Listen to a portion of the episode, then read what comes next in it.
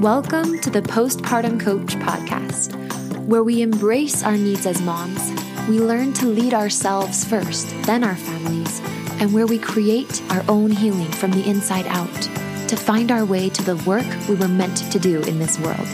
I'm your host, a fellow mom of three and a certified life coach, Lizzie Langston.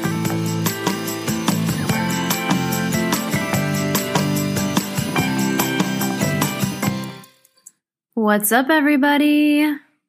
This is Lizzie. If you notice, my voice sounds just a little bit different this week. We are in transit and I don't have all my equipment set up just yet, but that doesn't stop me from acting on the muse. So I was just thinking, I watched um, the Lake Pond. Is that the right word? The Lake Pond? No, I don't think it is. It's the Long Pond Sessions. the documentary on Disney Plus about Taylor Swift and all of the behind the scenes with writing the folklore songs on her folklore album. Anyway, I was watching that today in my depressiveness because I will tell you a little bit more in a minute, but I've been in a bit of a, dep- a depressive episode. Which as a life coach who teaches on this stuff, it's it's a very interesting thing because like Taylor Swift, the way that I alchemize my hard experiences basically creates tons of values in what I put out to the world. tons of value. So it's not like I, I try to be depressive to make money, nothing like that. But at the same time, um, it's just interesting how some of my best work and my best content really comes from like my internal alchemy um, in my life. So yeah, you'll get to hear a bit of that today. Um, anyway, I just wanted to share with you what I what I think I have in common with Taylor Swift. Except, gratefully, I don't have to deal with the tabloids and people spying on me with a 200 foot camera lens. okay, so how are you today? How how are you? What do you have in common with Taylor Swift? I would love to know.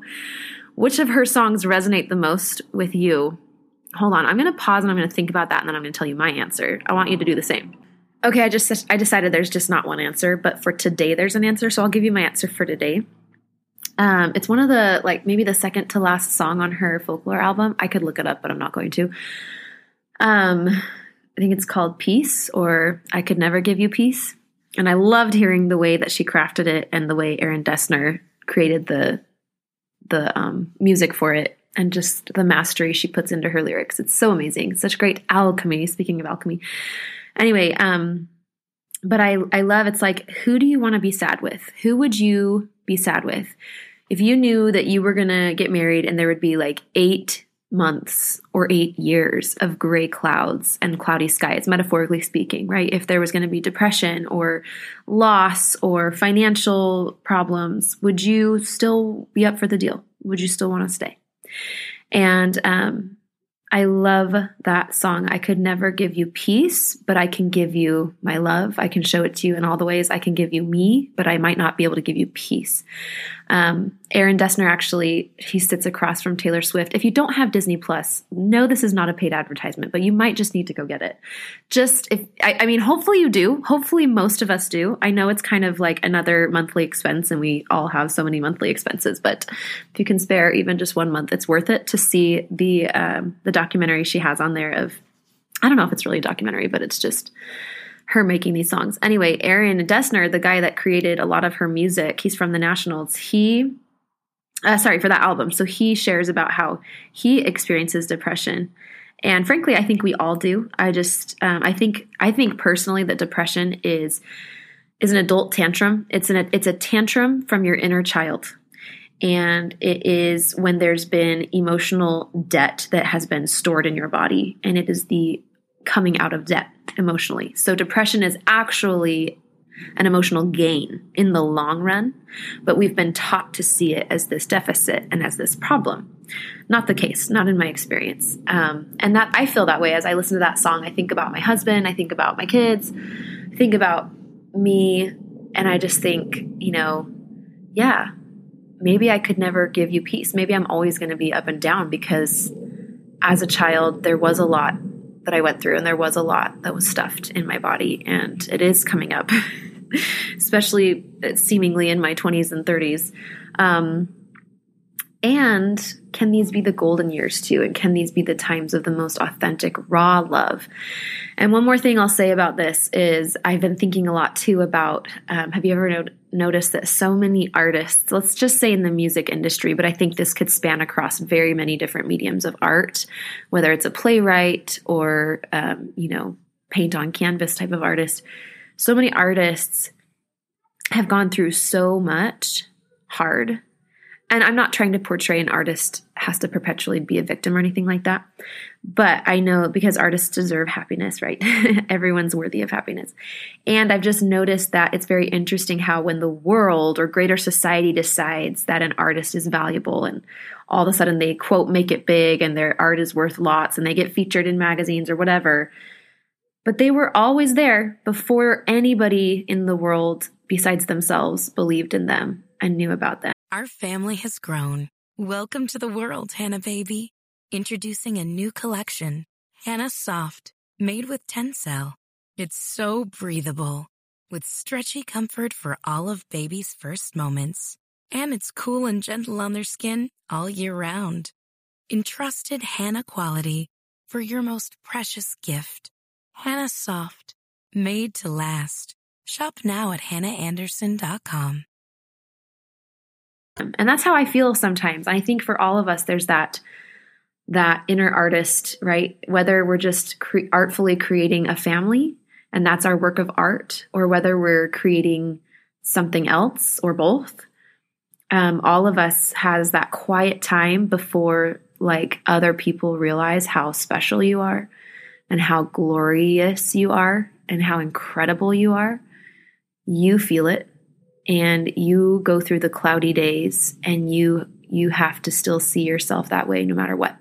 So I've had the chance to do that and what I want to bring to you today is a short list of really sort of the trade secrets of depression. I've I went from experiencing depression as a brand new mom.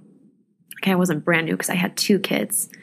And to having experienced it a couple other times from that time. And and so let's see. I would say I've had three main depressive episodes, this being the third that I'm experiencing currently in some ways. And then um, two others. One, both of those others were postpartum. So after my second baby and after my third baby. And I've just decided that de- depression means that you're birthing something. I literally, it's like magic. And when I see it that way, I always find the things that I'm birthing. And so this episode is one of the things that I birthed. And I'm excited to share with you guys, especially in a culture that really likes to uh, tell you that depression is scary and bad and we want to avoid it, we want to medicate it. And I'm truly all for medications. I think I have episodes that kind of share my stance on that. And I'm not a doctor, so I'm not going to tell you what to do. But I do want to just advocate for the blessings and the superpowers that depression bestows upon those who are exhibiting it and who are experiencing it. Um, and this is literally coming from someone who is experiencing it currently. Now, I will say that what's interesting is, and I, okay, one more thing before I dive in, right? So, what's interesting is that I'm in depressiveness right now, and I feel like it's supervised. In other words, I know any flags you know, like if I were to, I don't, I haven't gotten to this point at all, but if I were to feel um, my scary flags, right? Like smiling at scary thoughts or having suicidal thoughts. These are flags that all of us are aware of and that we want to make sure we look out for. So I know like my low, low flags. And then I also know and could see there's always a little time when you can't see that it's happening and then you and then you start to realize that it's happening and then you just get to decide what to do at that point. So for me, I just decided to get some support and just go through it because I know how to do depression. It's not a problem. It's not a big, scary thing for me anymore. It used to be really terrifying and panicky. Um, but I think it's interesting. And I want you, if you're depressive, I want you to try to find these two parts of yourself. There's always two parts of yourself in depression. There's the part of you that's in the depression, and then there's the part of you that's witnessing yourself in the depression. There's always, I promise you, there's always those two parts. And it doesn't mean you're bipolar. It's just a, a fact of being a human. You have, we have this amazing prefrontal cortex, this amazing ability to, even in the moment, to be in the moment in your body, but to in your brain zoom out and see the moment from a different perspective. It's crazy, like this duplicity, this duplicity of stance and perspective that we can do. and so, um, what I've realized is one of my best strategies to experiencing depression in a in a way that breeds good change, birthing, alchemy, um, growth, etc and safety even is to just not try to get out of it, but just get really good at seeing it and supervising it while I'm in it. And then it works for me and it does amazing things for me. And so as I've gotten good at that, and I, and I, I want you to know, you guys, this is possible for you too. It's not like I'm extra super amazing or something. I mean, I am, I think I'm amazing, but I think all of us can do this. And um, especially if you want to have like a big, important life to whatever your standards of big and important are, not anybody else's, right? If you just want to go out and do things that are really important to you that scare you, um, even maybe they might be public or they might be publishing or whatever, you're gonna you're gonna need to get comfortable with lows and not freak out and panic and try to medicate yourself every time you go through this because it's just part of living a full spectrum existence. And if you're going to be a creative of any kind, same thing. So I want to I want to chart here publicly. I want to professionally and publicly put down some of my favorite depression superpowers. Here we go. The first of my favorites, and this comes from me being a mother of children, is the superpower of play. now, I don't feel like I was that good at this when I first got depressive. So this comes as I am in my third like set of depression. I um I have this, I realized that there's this alternate reality you can go into with your kids. And remember, there's the one that's into the, there's the party that's in the depression, and then there's the party that supervises. So I always have this supervisor who's looking out for my safety. But unless safety's at stake for my kids or for me, it's just really cool to like disappear into my children's world. It's super cool and and I feel like it's if I was traveling through the universe, it would be like taking this little wormhole and it spits you out on a different planet for a minute, and like gravity's different and the colors are different. And so um, I call it play. play can be a completely different reality. So, yesterday, my son, he's my youngest son, he's four, and he is when I'm in depression, my kids watch more shows than typically, which I think makes a lot of sense and is normal. And so that's just one of my strategies. I have a bunch of strategies I want to share with you maybe in a different episode. And um, so one of them is delegating my motherhood to, you know, different shows or screens and stuff. And but my four year old, he's not he doesn't buy that as much. He still needs to move his body as you know, as much as he almost ever does and still wants to play with me etc. Hello, it is Ryan, and I was on a flight the other day playing one of my favorite social spin slot games on ChumbaCasino.com. I looked over the person sitting next to me, and you know what they were doing? They were also playing Chumba Casino. Coincidence? I think not. Everybody's loving having fun with it. Chumba Casino is home to hundreds of casino-style games that you can play for free anytime, anywhere, even at thirty thousand feet. So sign up now at ChumbaCasino.com to claim your free welcome bonus. That's ChumbaCasino.com and live the Chumba life. No purchase necessary. VGW. Void were prohibited by law. See terms and conditions. 18 plus. Step into the world of power, loyalty, and luck. I'm gonna make him an offer he can't refuse. With family, cannolis, and spins mean everything. Now, you wanna get mixed up in the family business. Introducing The Godfather at ChumbaCasino.com. Test your luck in the shadowy world of The Godfather slot. Someday, I will call upon you to do a service for me. Play The Godfather now at ChumbaCasino.com. Welcome to the family. No purchase necessary. VGW Group. Void were prohibited by law. 18 plus. Terms and conditions apply. And so instead of just like resisting that, I just like melted into it. And um I we were outside, we created a game with a, a small broom. It wasn't a full size broom, it was like a, a half of a broom. And then uh, a ball, an an old deflated volleyball from like before I had kids, and I think it's mine. And anyway, so he would pitch the ball and I would hit it, and then we made up this fun little cheer we did, and these this run we did around the yard, and then we'd take turns and switch and stuff.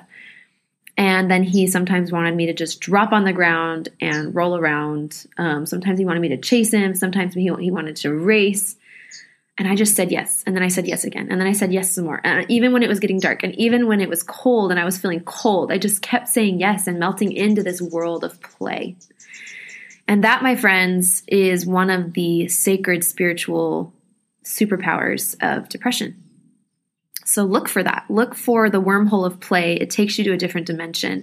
Melt into it. Say yes. And remember and trust that you do have, even in depressiveness, you have this safety net, this ability. You know, it's not like if you let yourself melt into play that you're going to allow people to just totally hurt themselves.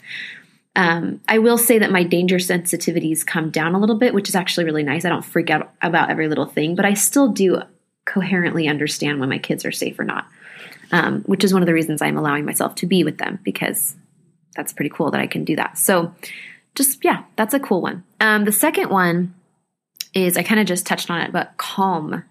It is the superpower of calm. So when you're anxious, you're not calm at all.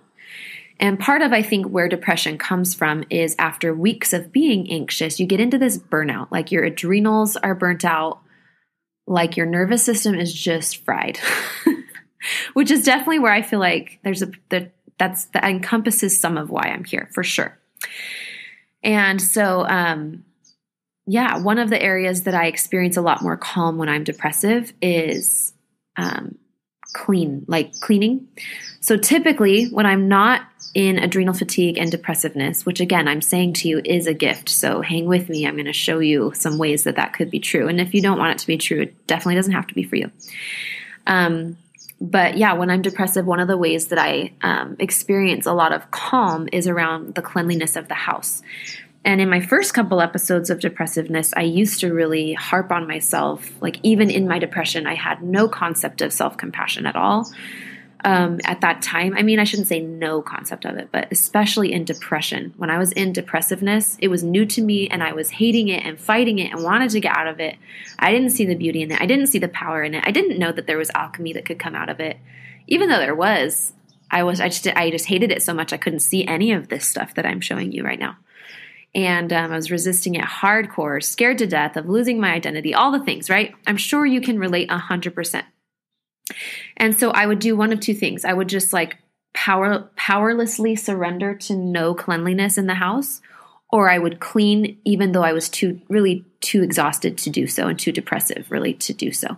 I would clean from this forced fearful place of needing to fit into an identity of a wife that keeps a clean house and a mother that cleans up after her kids and stuff. And being here in Arizona and just um, going through this depressiveness recently, I've just let myself keep it like clean when I want to, but not when I don't. And um, sometimes that looks like going to bed with the house dirty. Sometimes it looks like having just enough energy to clean it right before bedtime. Sometimes that looks like cleaning it first thing in the morning. Sometimes that looks like cleaning it mid afternoon and having it messy through the morning. And it really doesn't bother me one way or the other. It's just like waves of an ocean, and I just ride them. Um, and so I really want to I want to thank myself first of all for for letting myself be where I'm at, and just wanted to offer to you that whether you're feeling like you're fitting the depressiveness descriptions or not, you can ride the waves of calm. I'm going to pause real quick to say if you don't know if you're depressive and you're kind of curious if you are or not, or if you don't know if you are experiencing anxiety, but you do feel like maybe life's a little out of whack, you can go to lizzieLangston.com forward slash freebie and you can download my personally, I created it. It's a PDF, it's a personal um, guide to sort of self diagnosing. This isn't is, uh, your, your depression or anxiety postpartum. It's not meant to replace a doctor by any means. It's just meant to really help you and be empowered to take the initiative with your health so that you can go into a doc, you know, an OB's office educated with some sort of concept of where you're at and the help that you might want to ask for or get for yourself. So it's lizzieLangston.com forward slash freebie, F R E E B I E, and it's just called the postpartum, the ultimate postpartum depression and anxiety guide, I think. All right. The next superpower that I have when I'm in a depressive mode or chapter is um, with my kids, I'm amazing at like sugar let me just, I don't even know what to call this one, but let me just explain it. so typically I take it upon myself, for better or for worse, to sort of manage how much sugar my kids eat. And even when they're eating sweet stuff, I sort of project my dislike of sugar and honestly just the food culture that is so American that we live in. And I really like am off putting about sugar towards them and um, probably not even to a beneficial. It's I don't even think it benefits anyone. Comes from a good place, but I think I'm just really like breeding the like the hatred of the way that the the food culture is in our country and the way that it's impacted me and how I didn't know about it for so many years and the way it creates cancer in people's bodies and ugh all of it. So systemic. And um anyway it's not helpful. And one of the superpowers when I'm depressive is I just stop fighting it I stop like putting accidentally putting sugar on a pedestal like so many of us do where we're like you can have this dessert once you eat your vegetables. I don't do that. I just like if they want some sugar with their meal, like whatever form of sugar they're wanting, whether it's ice cream whatever, it's like sure. Yep. Like yes. And um, they magically self-regulate. They magically self regulate. They will get out the carton of ice cream, they will scoop themselves some up, and they will leave when they're done. Sometimes they eat all the ice cream they scooped up, sometimes they don't. Sometimes they scoop up a little bit more, and then they're done. Sometimes they take one bite and they go play and forget all about it. I think so much of their desire for sugar is in concentrated around the forbiddenness and like the my own personal resistance to it, which um, I'm working on for myself. But it's interesting to notice that when I'm depressive, I'm so good at just like allowing that. And again, from a zoomed out perspective, observing, but I'm not narrating to them or shaming them. And they self regulate so well. So it's almost like a reverse psychology thing. and it is a superpower. And I'm going to take that with me, you know, out of this episode of depressiveness. I'm really excited about that learned lesson from this time. Okay, the next one is just perspective and the ability to zoom out. So just like I was saying there's there's this two, two parts of us when we're in depressiveness where we've got the pers- the depressive one and then the the observer and the compassionate, hopefully the compassionate one if that's that part for you. I definitely I hope she can be compassionate to the depressive one. Uh, but that duplicity, like that double perspective, I also experience that when I'm in a depressive um, space, I experienced that with my entire life. So I go from um, being in my life to kind of zooming and being out of it, being in my body to being out of my body. And so I see my body in a different way. And I see specifically what I want to focus on with this one is I see my life a different way. So, for example, in this most recent depressive episode, I've started to realize that I can't keep calling um, my work life work because it's just life. It's just part of me. And I'm coming into this state of acceptance around it. And that's a gift that I didn't have before coming into this depressive time.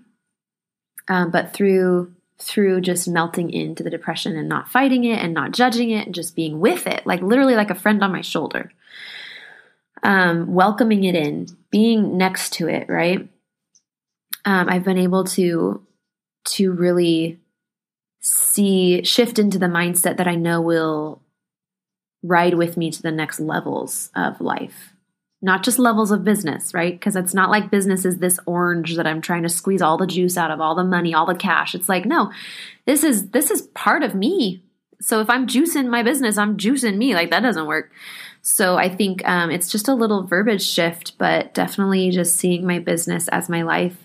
Um, and same thing for you, not seeing motherhood, or maybe you own a business as well, but specifically with motherhood and mothers, not seeing motherhood as like this separate thing from yourself, like allowing yourself to be in your motherhood. It's not like you're on mom duty and then you're off mom duty. It's like it's all you. Are you bringing you and all of you to your children? That doesn't mean oversharing with things that might not be age appropriate for them. It doesn't mean you can't shield and protect them. It doesn't mean you're like a friend to them and not a parent. But also, there's a happy medium between just being a mom and just being a friend to them. There can be this beautiful medium, which is where I like to hang out, which is you're super authentic with yourself, you're super authentic with them, but you also have that parent piece of it piece of you that knows how to like guide them and direct them and teach them even when it's hard Okay, and then the last one I want to share. So we've got number one was the play.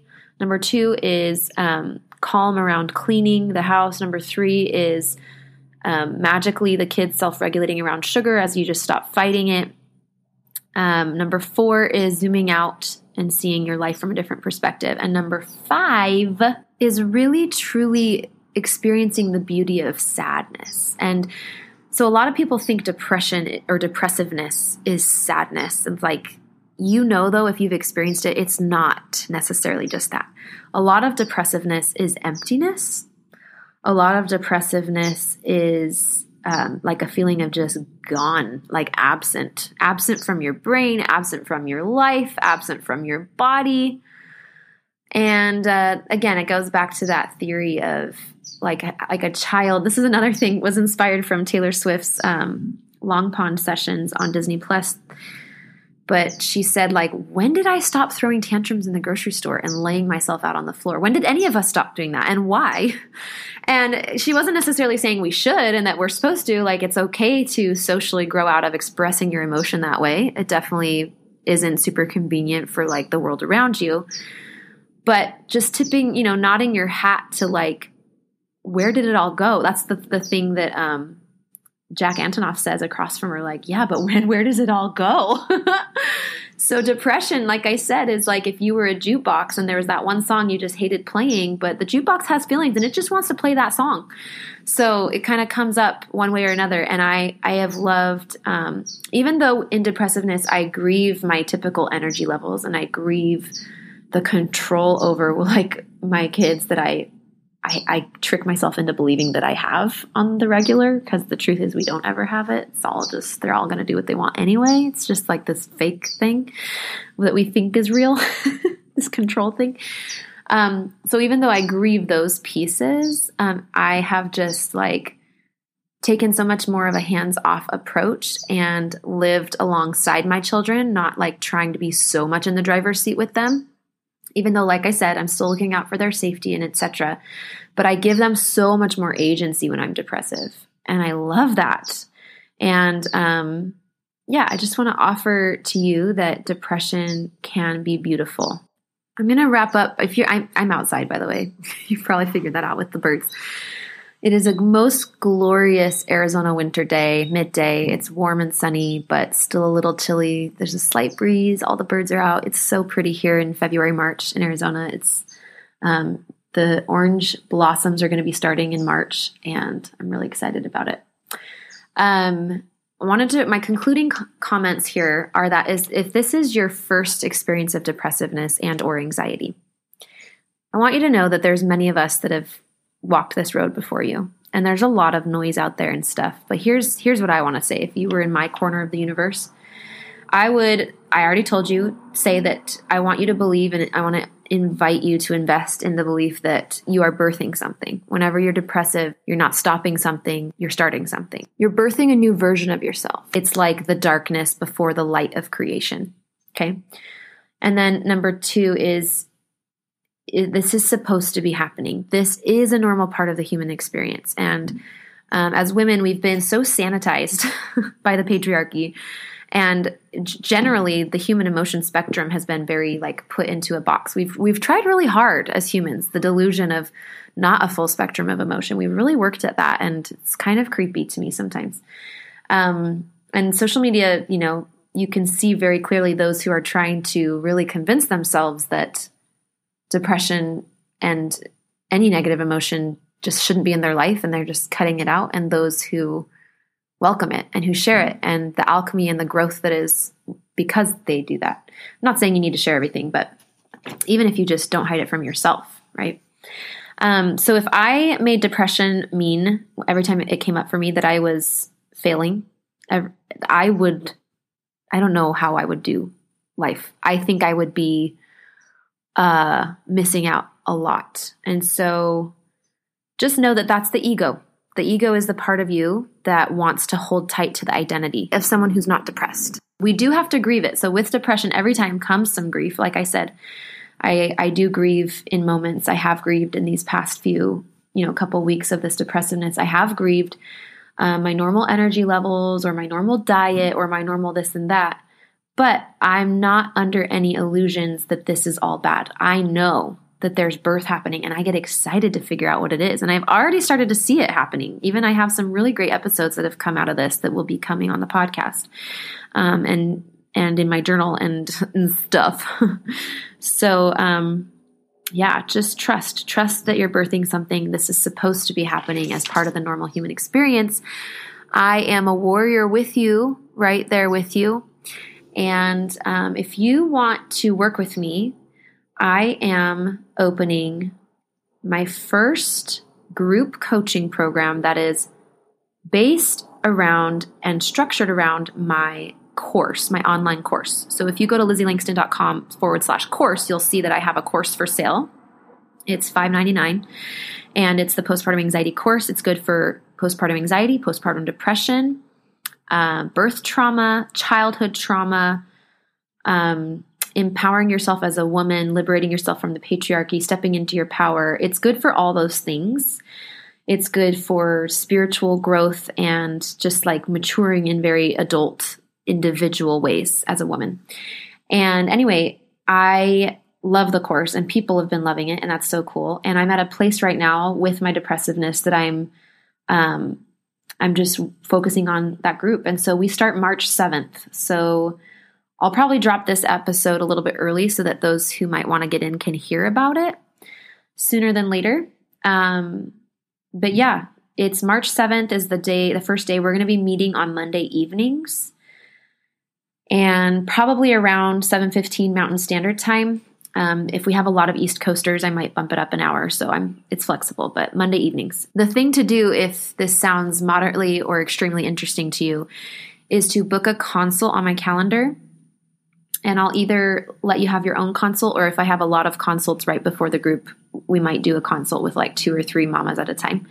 Um, but it is a free a free time together, and um, we can just sort of like talk and make sure that the group feels like a fit. You can know about pricing and details, and I've been really flexible on those things because I am really um, just wanting the right cohort of women to be in this first group. So I'm not like I'm not overlooking. I'm really um, being intuitive on all these consults and getting people in, getting the right people, the right fit at the right time in. So just book a consult at lizzieLangston.com forward slash consult if you're interested. And there's an airplane coming over me. Here we are in Mesa, Arizona. There's an airport.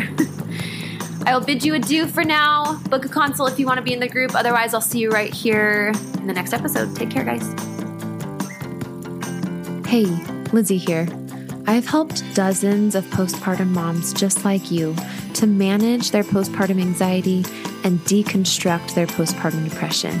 It's really easy for me. So if you're ready to feel better, I know the way. Let's chat on the phone. Set up a time by going to lizzieLangston.com forward slash consult. It's pretty simple, and I will be calling you soon.